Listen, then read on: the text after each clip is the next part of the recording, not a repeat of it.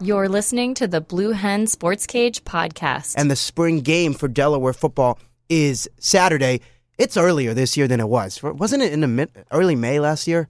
Yeah, it was definitely in May. Mm-hmm. So it's, Yeah. First to be weekend in happening in, May. April. It- it really but I mean, if you creeped watch, up on us. if you watch some of these other schools, they've already finished it. I think Alabama, USC, Clemson, uh, they've theirs is already done and over with. So I Alabama guess- has like nine spring games. They That's just also true. Just play. So I- I mean, if you look at if you want to compare it to other schools, I think they're on track. So Mm-hmm. It's nice to get started early, I guess. Yeah, we haven't talked about the Delaware football team in, in a while. And when you look at it from the surface, the big things that, that we will have to address in the next few weeks heading into the fall quarterback position, what's, what are your skill players, and expecting the defense to be good again. Entering Saturday, what are you going to be looking at? I Qu- mean, quarterback position. yeah. Go ahead, Jake. I mean, I think the quarterback Yeah, that's probably it. I mean, Yeah. the defense we know is good. We lost a, a, a few key pieces around the defense as a whole, uh, but we had depth, um, kind of due to injury in the pass blocking positions, the safeties and corners. Um, but we filled that maybe not with as experienced players, but we filled that. Uh, so I guess the quarterback position is probably the only one that's um, gaining any sort of scrutiny because we saw how it happened last year.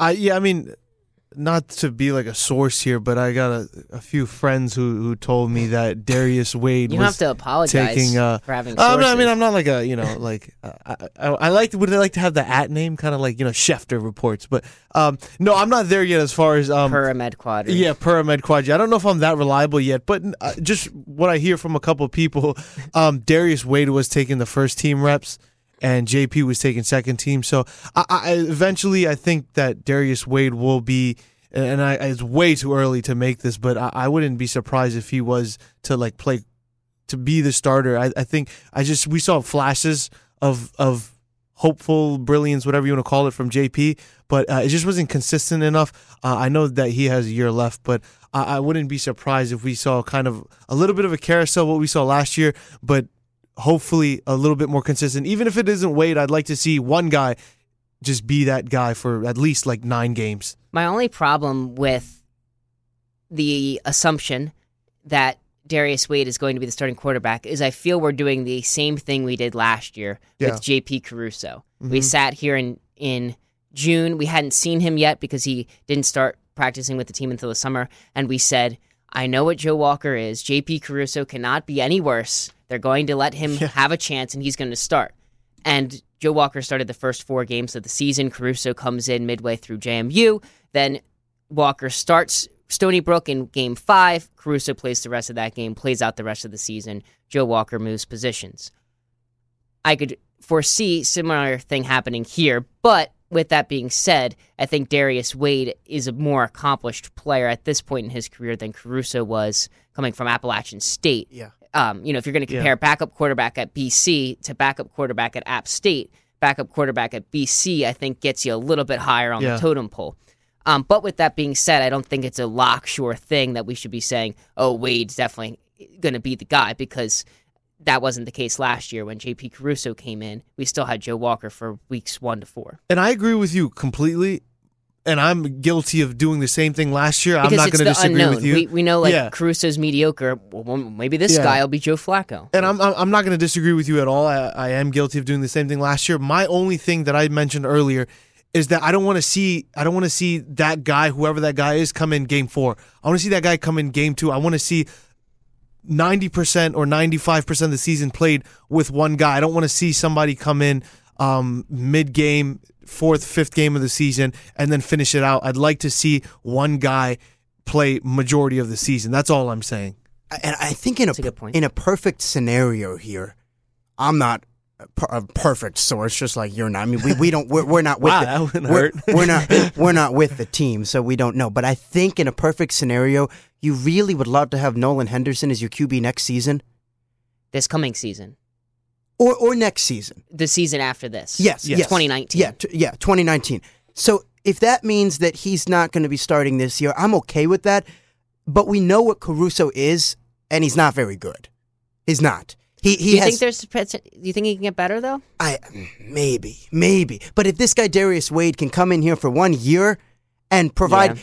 Look at look at what we got at the QB position last year. It was hardly anything. Even if he can come in and give a little bit more, and he doesn't have to be great, but be be be serviceable, mm-hmm. then he can be. Con- we, the team can be left in a position where you look at Henderson and you say, okay, we're going to get this guy for two or so years, and he's going to he's going to be a quarterback. But do you really want to Rather than rushing Henderson into the fire. and and do you want to rush Henderson into the fire, or on the other side, do you want to dump Caruso out there again and th- cough up games at the end of it, or would you rather mold Wade again? I don't know what he has. Henderson was Smyrna. Pl- I think he was Player of the Year, right, for Delaware. Yep, Delaware Yeah, Gatorade Player of the So Year. you know, would you think ideally you'd be able to put Wade? There's a lot of talk about this guy. We've never seen him play, but if he performs well on Saturday, I think that will go a long way towards, at the very least, creating a perception among the fan base that maybe we have somebody who can lead us this season. Yeah, and I think the same is true as last year in that you don't need the quarterback to be 250, 300 yards a game. You don't need to be Kyle Lauletta.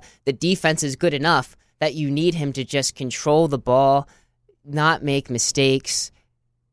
100 yards a game, 150 yards a game. That's all you have to ask for with the running game that Delaware should expect to have, and certainly with the defense that Delaware's bringing back. And it was what they asked of the quarterback last year.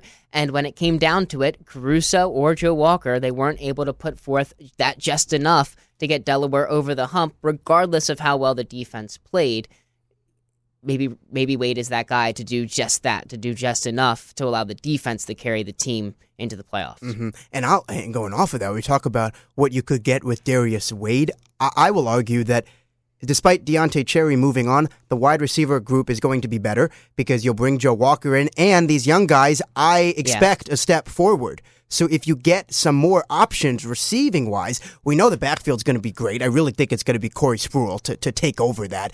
There, there are weapons, so you'd need somebody to just manage. We've been looking for a manager for four or five years. Just a manager, please. A game manager. Somebody. Exactly. Now, now the defense. You think can it'll I be- can I give yeah. my spot to Yeah. watch?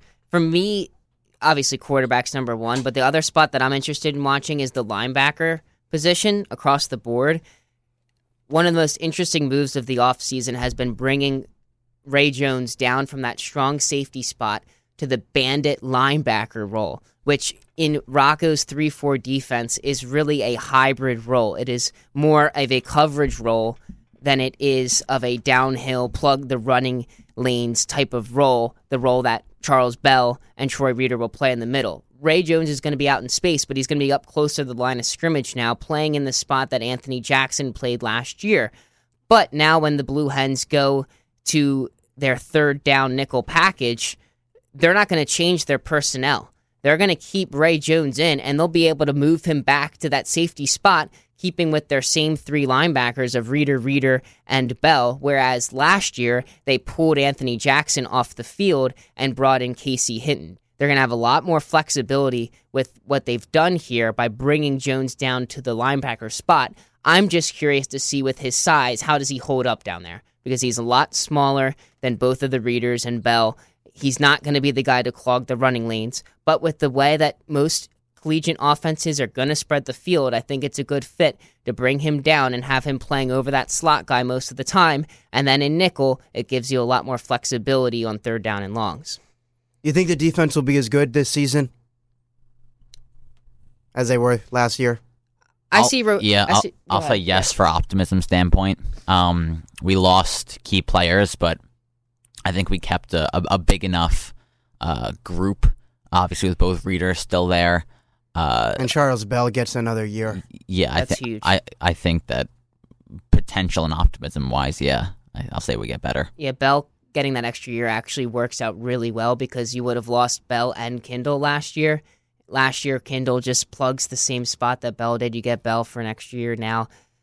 I think the the front three is only the only spot you worry about because you graduate all three of those guys: Nichols, um, Nassib, who filled in for Kitchen once Kitchen went down, and Blaine Woodson. But I think they'll be okay there. I, even though Nichols is going to get drafted in a couple weeks, I didn't think he made so many plays that you can't replace him. And then in the secondary, I think they're going to just keep getting stronger. A full season for Nigel Hill, second year for Nasir Adderley at safety. Malcolm Brown should be solid on the other side. this will be one of the best two or three defenses in the CAA. Just think about what you'll get one, two, three punch in the middle of the field. If, if Colby Reeder continues to develop as many expect he will, and Charles Bell makes a full recovery, Bell and then Colby and Troy Reeder. I mean th- that that it doesn't get much Yeah. better And- from uh, what you're going to get in this conference. It doesn't get much better. And I really thought that they were going to move Reeder out to that bandit spot that I was talking about that Ray Jones is going to be in, where he'd be playing more out in space and then come down in the box for the nickel package when they bring an extra safety in. Instead, they decided to keep him in the same role that he filled last year once Jay Thompson was suspended, which is that line up on the outside of the defensive line and bring pressure toward the quarterback. And I think overall it, it will end up being a good move because I think Ray Jones is better in that will be better in that bandit role than whoever would replace Colby Reeder in that cat up near the line of scrimmage role. So it allows them to keep all that size and girth that you're talking about, Teddy, up near the line of scrimmage, playing the run game, filling in those run lanes, and then Ray Jones handling things as far as the secondary goes in pass coverage. hmm And again, what, we're going to see on Saturday is not going to provide the full picture of what's going to go on, but it gives them a chance to get out there. And if you want to hang out before with the whole, whatever you call it, fandemonium, that whole thing in the parking lot, a big extravaganza with the bouncy houses and all of that. But, anyways, the spring game on Saturday, Rocco typically splits it up. And you'll get the players that you expect to see out there running around and it may, mainly just to create some excitement for the program heading into the summer. How many interceptions were in the spring game last year? Was it three or four? I would say the higher end, so maybe four. Less interceptions this year than last? You would hope. You would hope. I'm gonna go with six. I think they're gonna air it out. I really do. I'm trying I to. mean, Fi- who who runs the ball in spring? You know what I mean? Because you, it's like it's like hard. It's like Yeah, but hard look at, then hand. look at the Delaware season. Who passes the ball? That's true, but this is the one time you got to air it out with no like you know consequences. and people, and you do want to see what you're going to get from the quarterbacks. I think that's what. I mean, eh, let, let's be honest. If Darius Wade goes out there and looks like an absolute superstar, it doesn't mean that he's going to play like that in the season. But I think as a fan, you would love to see that after what you've It gotten. means he gets first crack at it in the fall. Yeah. You're listening to the Blue Hen Sports Cage podcast. I mean, I just thought of this since you just walked back in the studio. We should um, we should share our news of what we're doing on Saturday since we haven't talked about that with Jake and Brandon. Yeah, we're venturing into uh, different industries now. Uh, the modeling game has called upon us, I'll be there. and uh, You're going? yeah, not because of you guys. No offense. My sister yes, is that is true. the associate editor of U Dress. Absolutely, I will yeah. be there Come and support. Saturday night. Jake, that leaves you. Saturday. You have to be there. You have to watch Um, grass grow or Yeah, I'll, watch your cat. I I'll know. uh, I'll, I'll see what I can do. Send me the information. Yeah, it's the U Dress Spring launch event. I got fitted in my, um, I got styled at Ski Bum Oh, you Uh, must have been loving on that. on Tuesday. Yeah, they picked out the clothes for me, um, and, and they they borrowed the clothes from Ski Bum. And the one thing Mm-hmm. I, I will admit real quick, I, I don't want to spend forever on this, but I, I- I'm kind of nervous. H- I don't know how you walk on the runway. I don't know how you pose. I don't know what kind of You're kind definitely going to overdo it. Based on based on your thought train right now, I feel like you're definitely gonna. All the You're definitely walk. gonna I'm gonna be- it. Let's, let's in clear like out some this. furniture I mean, here. when we were doing one and one, Ahmed was the biggest, uh, I Ahmed guess, was factor for Ahmed us. was Yeah. the worst at walking once in you straight start line. thinking, he said it. Once Yeah. you start thinking about it, Yeah. that's when you mess up. The good thing with stand up is you just literally stand there. Stand up. Stand up. You literally just stand there. I'm But I will tell with you one thing. You'll Not be to, fine, Teddy. Don't not- get in your own head. Not to speak like I, I do TED Talks every week or something, or I'm some kind of uh, professional speaker, but it's about the crowd. It's not about you. So once you realize in your head that you're here to entertain and give these people a show, you will then me a show. forget about yourself and and now enjoy the company of the people there. So don't make it about you. Make it about them. Well, the good news is they're making us get there at three thirty, and it doesn't start till like six forty-five or, something, yeah. seven. Plenty of reps. So I'm going to be walking in the Get your shots in the up. Perkins You hallway. get your ten thousand steps in, baby. I'm going to be going back and forth, back and forth. I- I'm going to. I I need to. I'll figure out how how do you do the walk? How do you how do you walk? You know how do, how do you do that? and they, they Um, said they're giving us pizza before the show. Come on, that's gonna go straight to my hips. yeah, you. you it's a, it's a real Come on, hookup. man, this model thing is is tough. It's, it's hard work. Yeah, that's that's the first time we could say that. Fifty percent of the Cage crew will be models this weekend Nice. at the U Dress spring and 100 percent will be event. there. How, how do you know that Brandon and I will be modeling somewhere else? Uh oh. Oh, you could, but then you couldn't come to our show. That's Ow. You you could maybe you can, and I'll come to that show if, I you, got if you model I got real else. nervous when you start because I, I had heard on Uncaged you, Yeah. you mentioned something about you and Teddy modeling. So Yeah. that news wasn't actually new to me. But when you guys said you're starting a new venture, I really got like insecure for a second. I was like, are they, Wait doing, a are they doing a podcast together Yeah, since they're- they're graduating or something? Oh, you thought- Wait, wait, wait! That's a good idea, though, Brandon. Maybe like some graduate. Uh, like, call, they, maybe call, gonna called like uh, start making money off? maybe a knockoff from Uncaged called Unemployed, uh, post graduation, something like that. We could do something there. That's But, a good uh, one. It'll be fun. Uh, shout out to uh, U Dress too. We've worked with them in the past, and they're great. So You know what? I forgot that we worked for Yeah. them. Now Oh, it's partners. Thanks a lot. n- now it's now it's fitting. It's fitting that It we're, is that we're doing this. No pun intended. no pun intended. Yeah, I mean, if you guys if you guys want to flash Blue Hen Sports Cage when you get Oh, to the 100%. front, you know, I'll be wearing a- Sports. I'll be wearing the Uncaged T-shirt, and I may, might do like a little soccer when you win, you or when you score a goal, you kind of pull it up. Yeah, because that you know you're allowed to. I'm sure this. they would be thrilled with you guys if Yeah. you did that. So they know who we are. it's Saturday night in the Perkins Bacchus Theater. If anybody wants to come. Uh, anyways, Delaware baseball three game series this weekend at home against James Madison. The team has won a good bit of their games recently. One, two, three, four, five out of their last seven. As we begin, we're beginning to open up conference play. Now, here's the thing: the Delaware baseball team right now is 18 wins and 16 losses. They were almost identical to this point last season. Before, when the weather started to get a little warmer, they went on a run. The only difference is that this season their batting lineup is not nearly as good, but their pitchers are. And Billy Sullivan, the freshman, has been Billy Sullivan the fourth. don't even we're not getting into that. Billy Billy Sullivan the fourth. Yes, he is. He's pitching this weekend. So yeah, I mean they they they've got some Billy Sullivan. they've got some young pieces. Uh, Nick Patton has gotten going a little bit over the last couple games. The question I think everybody wants to know among Delaware baseball fans is: Is this team capable of making that run like they did last season? And my immediate answer is: I don't know if we'll really know until the beginning to end of May because they've kind of done this on and off, on and off. You got to start really getting hot in conference if you're going to be a legit threat down the stretch into the conference tournament. Exactly. When we had our roundtable discussion for the review, not this past week, but the week before, which you can check out at udreview.com, we had that exact question in the roundtable discussion. What needs to happen for the Blue Hens to repeat as CAA conference champions? And my answer was that they just need to get in the tournament. Once you're in that tournament, anything can happen. In baseball, anybody can win any given game. It, you know, if you're the Golden State Warriors of baseball, you could lose to the Orlando Magic of baseball.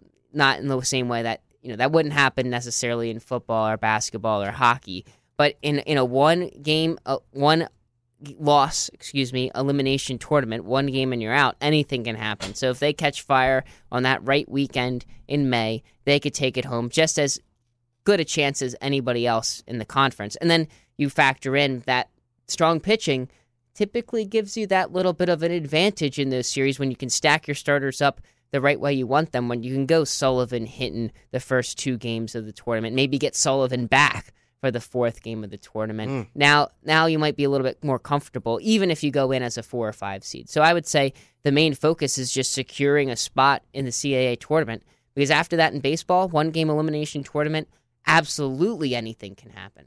And it's nice to have that one-two punch on the mound. Sullivan and Hinton. The problem is they don't have a third guy right now. I, thi- Yeah, I think they yeah. thought, oh, it's going to be Spad. It's, it's going to be Spadafino or Hornich, and it hasn't worked out that way. Those two guys, respectively, Hornich seven sixty two ERA, Spadafino nine nineteen, combined record of one and seven.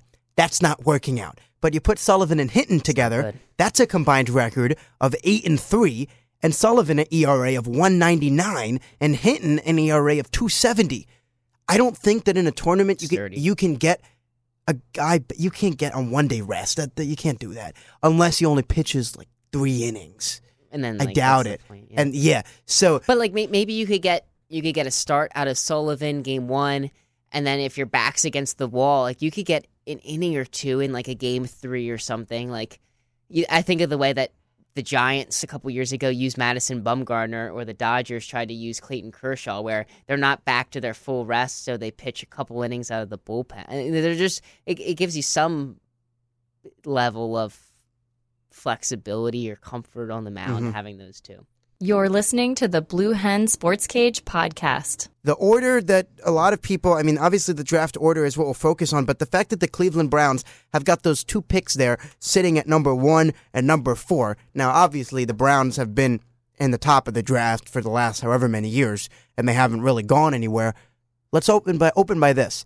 Based on some of the moves that the Browns made over the offseason, which you'd like to think that should make them a little bit better, where do you think they'll go with these picks? Do they go QB? Where do they go? They're I going to think- blow it. It's, on, it's the Cleveland Browns and the draft. They're going to blow it. Oh, Brian, what, what do you? I was just gonna s- just drop quarterback. I think they go quarterback at the top. Yeah, I think that. I they- don't- I think they should go quarterback. I mm-hmm. think they're going to throw us for a loop and take Saquon Barkley at one. Not that that's a bad pick in any way. I mean, he's probably one of the most talented running backs we've seen out of the, out of a draft. But you need a quarterback like really badly. Tyrod Taylor is good. I will not. There will be no Tyrod Taylor slander on this show. If anything, this show is a bunch of Tyrod Taylor apologists. Right. We're pro Tyler. Yeah, Tyrod yeah, Taylor. yeah. So, Ty- well, Tyrod Taylor's All fine, of us? but I Okay. am. I Jake think I, at least. I think. Cleveland is going to go running back at one and then throw us for a loop and snag Min- Minkah Fitzpatrick at four. I think that's no what they're going to do. quarterback. Not, not until And- deep. Okay. That- I mean, that's what I think. it- it's definitely within the realm of possibility. I, I, I don't think that's what they should do. That. That's not the smart move. Get I, another I, DeShone Kizer. I Yeah, fully that agree works with out. you that they Cody need to get a Kessler. quarterback. At a, I think their quarterback needs to be at one, just so they can take whoever they Take want. whoever their top guy Uh, is. so, yeah, and that's the thing about this draft is that there isn't a consensus number one guy. There are a lot of guys, which is good for the teams in the middle of the pack. But there's, n- you know, you could go Josh Rosen, uh, Josh Allen, Sam Darnold, even you know, Lamar probably not, Jackson. probably not Jackson or Mayfield, but maybe. I think Lamar Jackson's the best quarterback in the draft. I would have to agree with that statement. So, but but at least at number one, you take your Take your who you choosing, Yeah. yeah. whoever you've determined to be the best, and you don't have to worry about what happens behind you for your guy to slide back down to you at four. They're really sold. The Browns are really sold on Tyrod Taylor. Uh, the coach made it very clear that he's their guy. He's going to be the starter. Um, you know, unless something crazy or dramatic happens.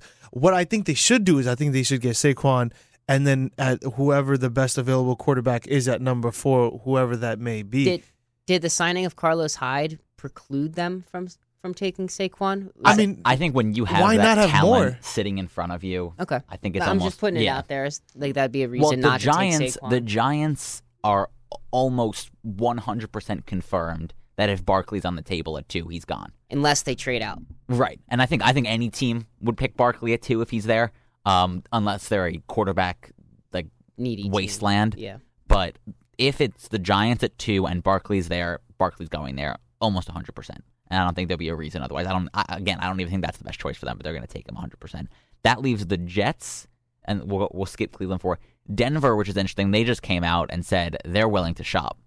Because because they committed to Case Keenum now, so they want to move back because they on a short term deal though. But they may Yeah. f- they may feel like you know there's not Let's that get gu- better there's not that guy that we, we can get top five. Maybe we'll wait to get a quarterback, Mm-hmm. and maybe if we move ourselves down to 13, 14, 15, even 17, 18, we're, we're going to get more back, and we don't feel like we'll really lose ourselves the chance to get a talented player. Yeah, we'll get a couple guys that can help Yeah. us win today. And I think that's a smart move by Denver.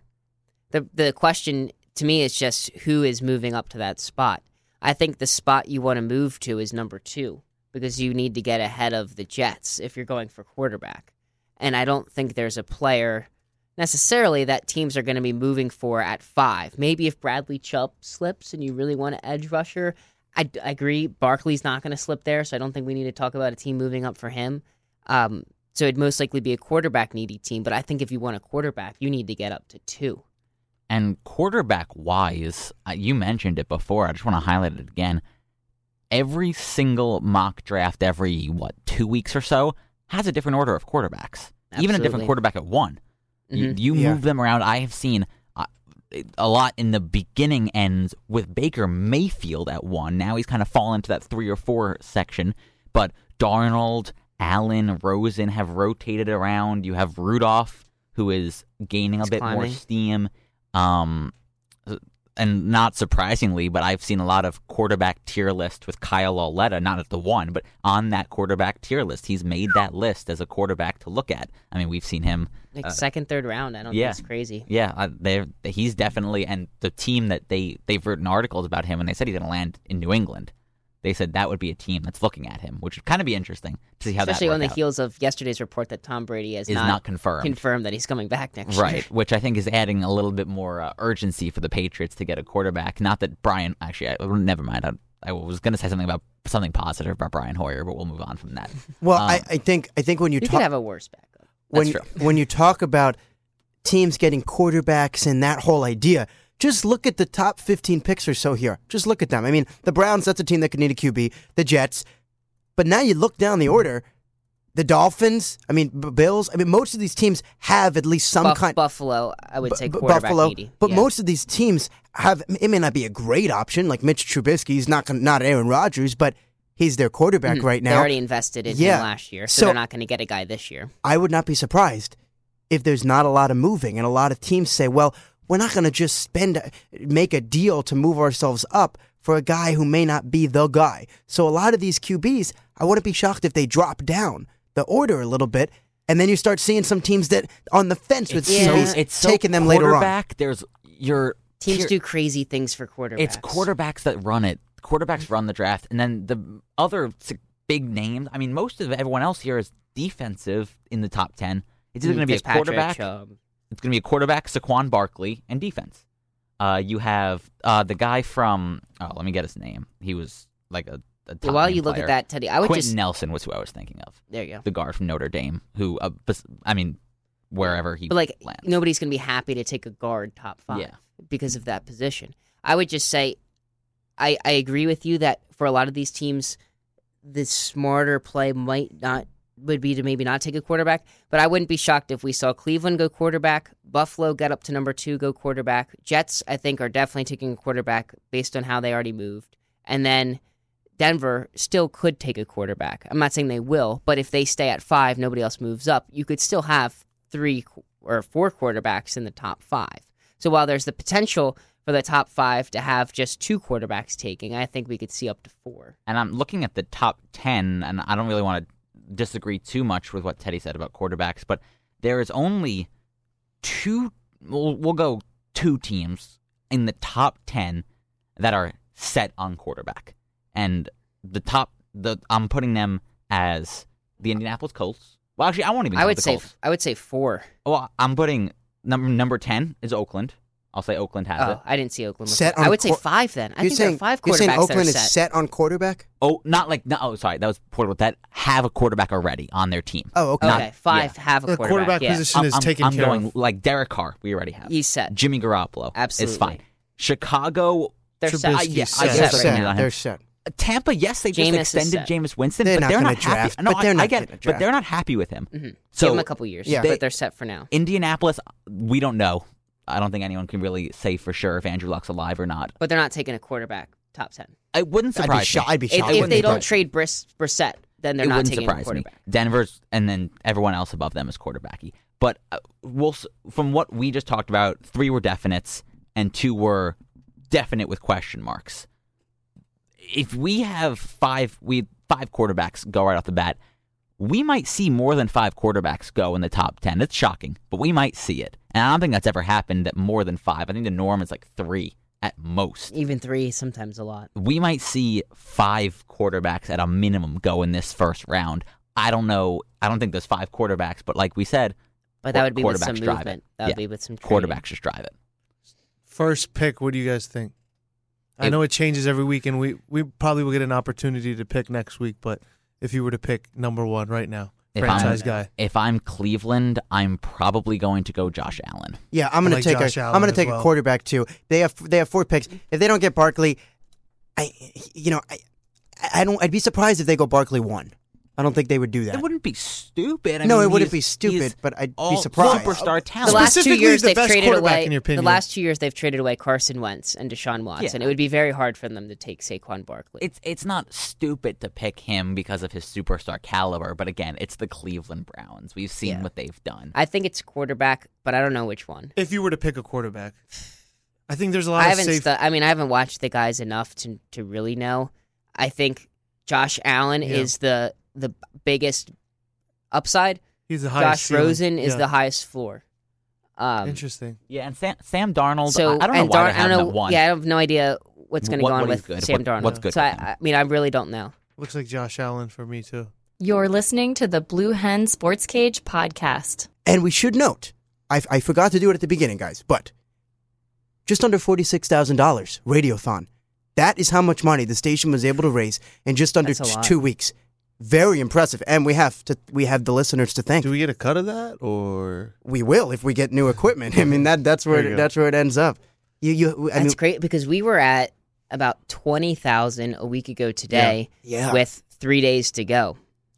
Shout out So, to everyone. Big like, shout out! a to- great to, finish. The final Donating. push. I mean, a really great finish. We've, I mean, we've seen other studios, and uh, 91.3 is, and I'm not just saying this because I've been here for a while, but like the equipment is nice, and we got new mics and keyboards, and I mean, it's really just a great facility. So, and it's it's allow, allowed us to do a lot of things over the years. So, thank you for donating. Yeah, obviously we, we thank our engineer Dave McKenzie for putting Shouts to Dave. putting Shout these to Dave putting these plans into action and coming up with all of this fun stuff. And of course, station manager Steve Kramark and all of the other Steve. all of the other community members, student shows. You know, uh, just listening, driving around the last couple of weeks. Richard Gordon. Yeah. Richard Gordon, OG Richard Nitty. Blackwell, Steve Waugh, all these guys that have helped us out.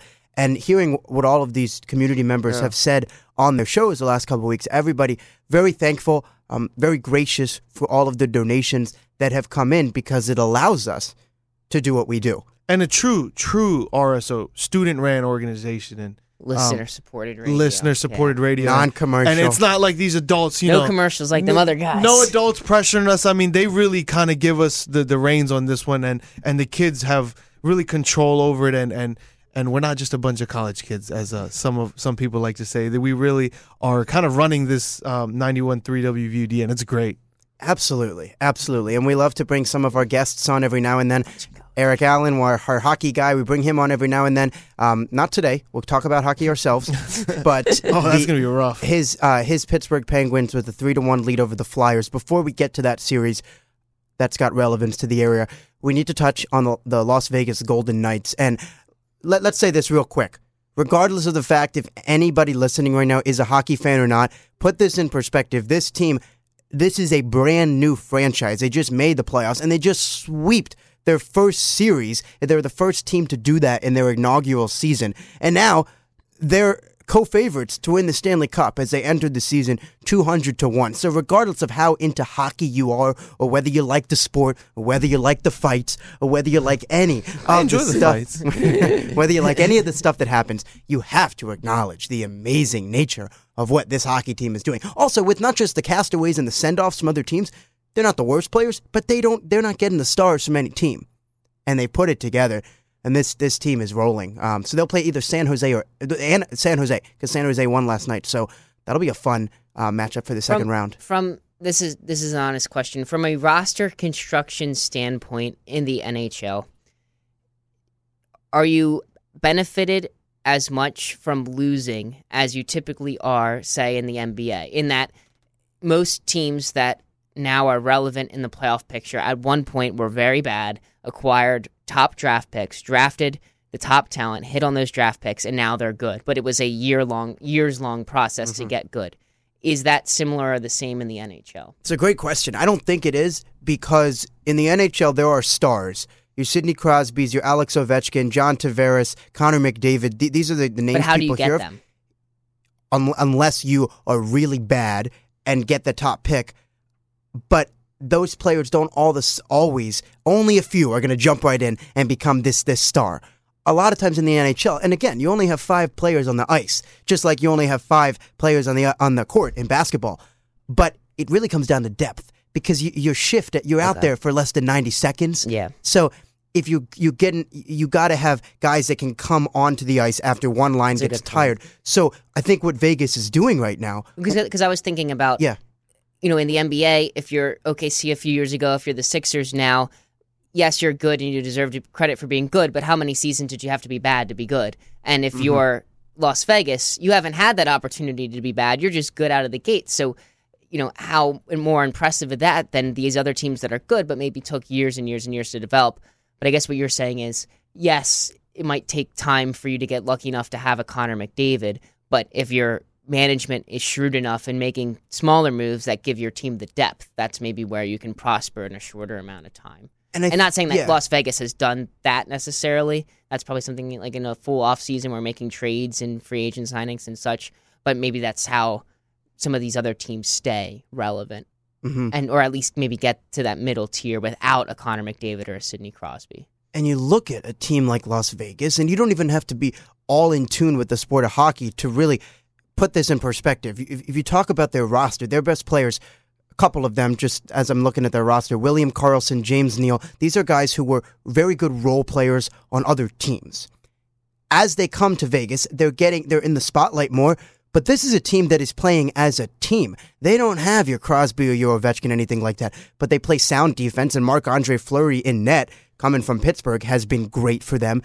And it's all clicking. It's very magical. Um, and this doesn't happen too often. So you talk about what makes a good NHL team. They may not win the cup. It may be the Penguins again because of what they've got with, with Crosby, Malkin, and, and Kessel. You know, I was driving the other night uh, yesterday when they were playing the Flyers, and I'm listening to the radio call, and every second you hear when Crosby or Malkin or Kessel gets the puck in Philly, you hear kind of the, the tension in Wells Fargo Center because you know that when you have a star like that, They can what can happen. happen. But that's not what's happening with Las Vegas, and it's so crazy.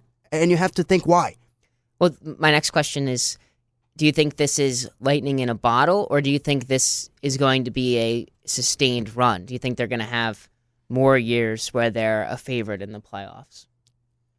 I don't see why not. Right Okay. at this point, Like there's no reason to think that this team blows up eh, or the way it's currently constructed or that, you know, there's somebody who's playing out of his mind who's going to come back to the average. Like this is something that could happen again next year. In year 2, they could maybe still be as competitive as they are now. hmm And and in the NHL, I mean, let's remember they're not the only team that's great. Like Nash- Yeah. Nashville, They're not the Golden State Warriors. Yeah, yeah. And, and nobody. Well, I guess the Penguins. If you want to compare somebody, maybe, maybe. I don't know if that's that's analogous. But um, Nashville made the final last year and they lost, and they're great again. And they may beat Vegas in the Western Conference Final. But just to acknowledge a team in their first season without a guy who's going to win MVP Mm-hmm. or or really any of the major awards yet It's impressive. are doing what And you they're just doing. year, the whole idea of year one expansion draft, like this team should be terrible. This team should be one of the worst in the league. Mhm. And you know, not only are they in the playoffs, but look at where they are now. from the gate too, from the start of the season, hopping right out, and and there they were. So they took care of business. San Jose took care of business, and then you look also in the West. So far, right now, there's not really any teams that are are upsetting. It's very according to the way you would you would think in in the Western Conference right now. Um, the Winnipeg Jets with the three one series lead, they're getting the job done. And you look also, um, you got your Avalanche and your Predators, and it's been the Predators. In the East, though, we'll talk Pittsburgh, Philadelphia right now. We're just saying off air between breaks. You know, the Flyers, this is a team, they made the playoffs. There's a lot of excitement, especially when your other teams have been so good. But put them together, Pittsburgh and, and Philadelphia, and there's really no contest. The talent and the stars that Pittsburgh has, it's way too much. And Yeah. they needed to win one at home. Yeah, exactly. That's the point I was just about to raise. Is the winning game two is great, but you can't drop two on your home ice and expect to win a playoff series, especially when you're playing against the Golden State Warriors of hockey, if you want to call them that. You know, at least you're play- you're playing against the defending champs, one way or the other. Yeah, one one way or another. And again, they may not win the cup, but it. uh, Sidney Crosby has already scored five And- goals and in the when, playoffs. When a player at practice takes out one of their better players, that also doesn't help your chances. Do you see that?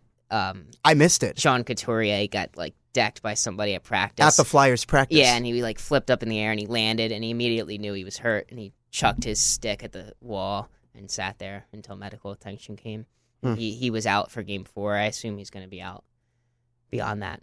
Yeah. Um, yeah. I mean, I was a little bit excited. I guess it was Sunday on the way home. I was in Indiana this weekend, so on the ride home, we put on the Flyers hockey call, and you know it was exciting. It was exciting. Pittsburgh scores the first goal. I fell asleep. I wake back up. Pittsburgh scores two goals almost immediately once I wake up, and that's when I knew it's over. I went back to sleep. They lose again last night. series is all but over. hmm And a lot of people think that it may be Tampa And Bay. it could, uh, I was going to Yeah. just say, from the buzz around Philadelphia, it could be all but over for Hakstol, the Mm-hmm. Manager coach. Which you have to wonder why. I mean, this, this does this team doesn't have the greatest roster. Is it is that a management question? Is that a coaching question? Did he do everything he can with the roster? Do they need to change up management? I mean, because for the last couple of years, the Flyers have maybe gotten there but haven't gone anywhere. So is this a coaching issue or is this a management issue? I'm not familiar enough with that organization to make that call. But yeah, I a- wouldn't. I wouldn't say that I could 100 percent go one way or the other. But I think the prevailing thought is it's time for new coaching to at least see what they can do with this town because it's kind of been stagnant the last couple of years. I mean, yes, they make the playoffs now, but they're not going to go beyond Pittsburgh. hmm Yeah, game five will be tomorrow night from Pittsburgh. And you look in the Eastern Conference, you talk about the Penguins. Um, the Capitals had to win game three in Columbus. They did. Those three games all went to overtime. So it's 2 1 Jackets now, game four tonight. But a lot of people think Boston, Tampa Bay, two teams that may end up making it to you know a run down the stretch. Right now, Boston with the 2 to 1 lead. They'll face Toronto tonight in game four. If Columbus beats Washington, is that the biggest upset of round one? Based on the fact that I don't think there'll be any other upsets, Yeah. yes. I mean, uh, I- I- San Jose and Anaheim was that an upset? No, that was three two. It wasn't. It, I mean, I mean, I think Anaheim was a better team. I think it was a surprise that it was a sweep. I'll say that. Okay. But if that game went to six or seven and San Jose won, eh, you know, whatever. Okay. But but yeah, I mean, here's the thing. You know, the, the, Eric was on here a couple of weeks ago talking about the Caps as reminding of the of the 09 Penguins playing team hockey. Let's face it, the Caps had the Caps had game He's trying to make you feel better. game game one and game two at home. The Caps blew two two goal leads. You cannot do that and expect to win in the playoffs. They were incredibly lucky. I actually fell asleep on Tuesday night, but they were incredi- incredibly lucky to win in overtime in Columbus, or else that was over. I mean, 3 0. And now they could tie the series up if they win tonight. But the Jackets are a good team. And, Okay. w- when you don't have, you're not in a big market, Columbus, you know, there's, there's some parity in the East. I- I think Boston and Tampa Bay, they're going to win their series, but I wouldn't be shocked at all if Washington and Columbus ends up going six, seven, something like that. gotcha.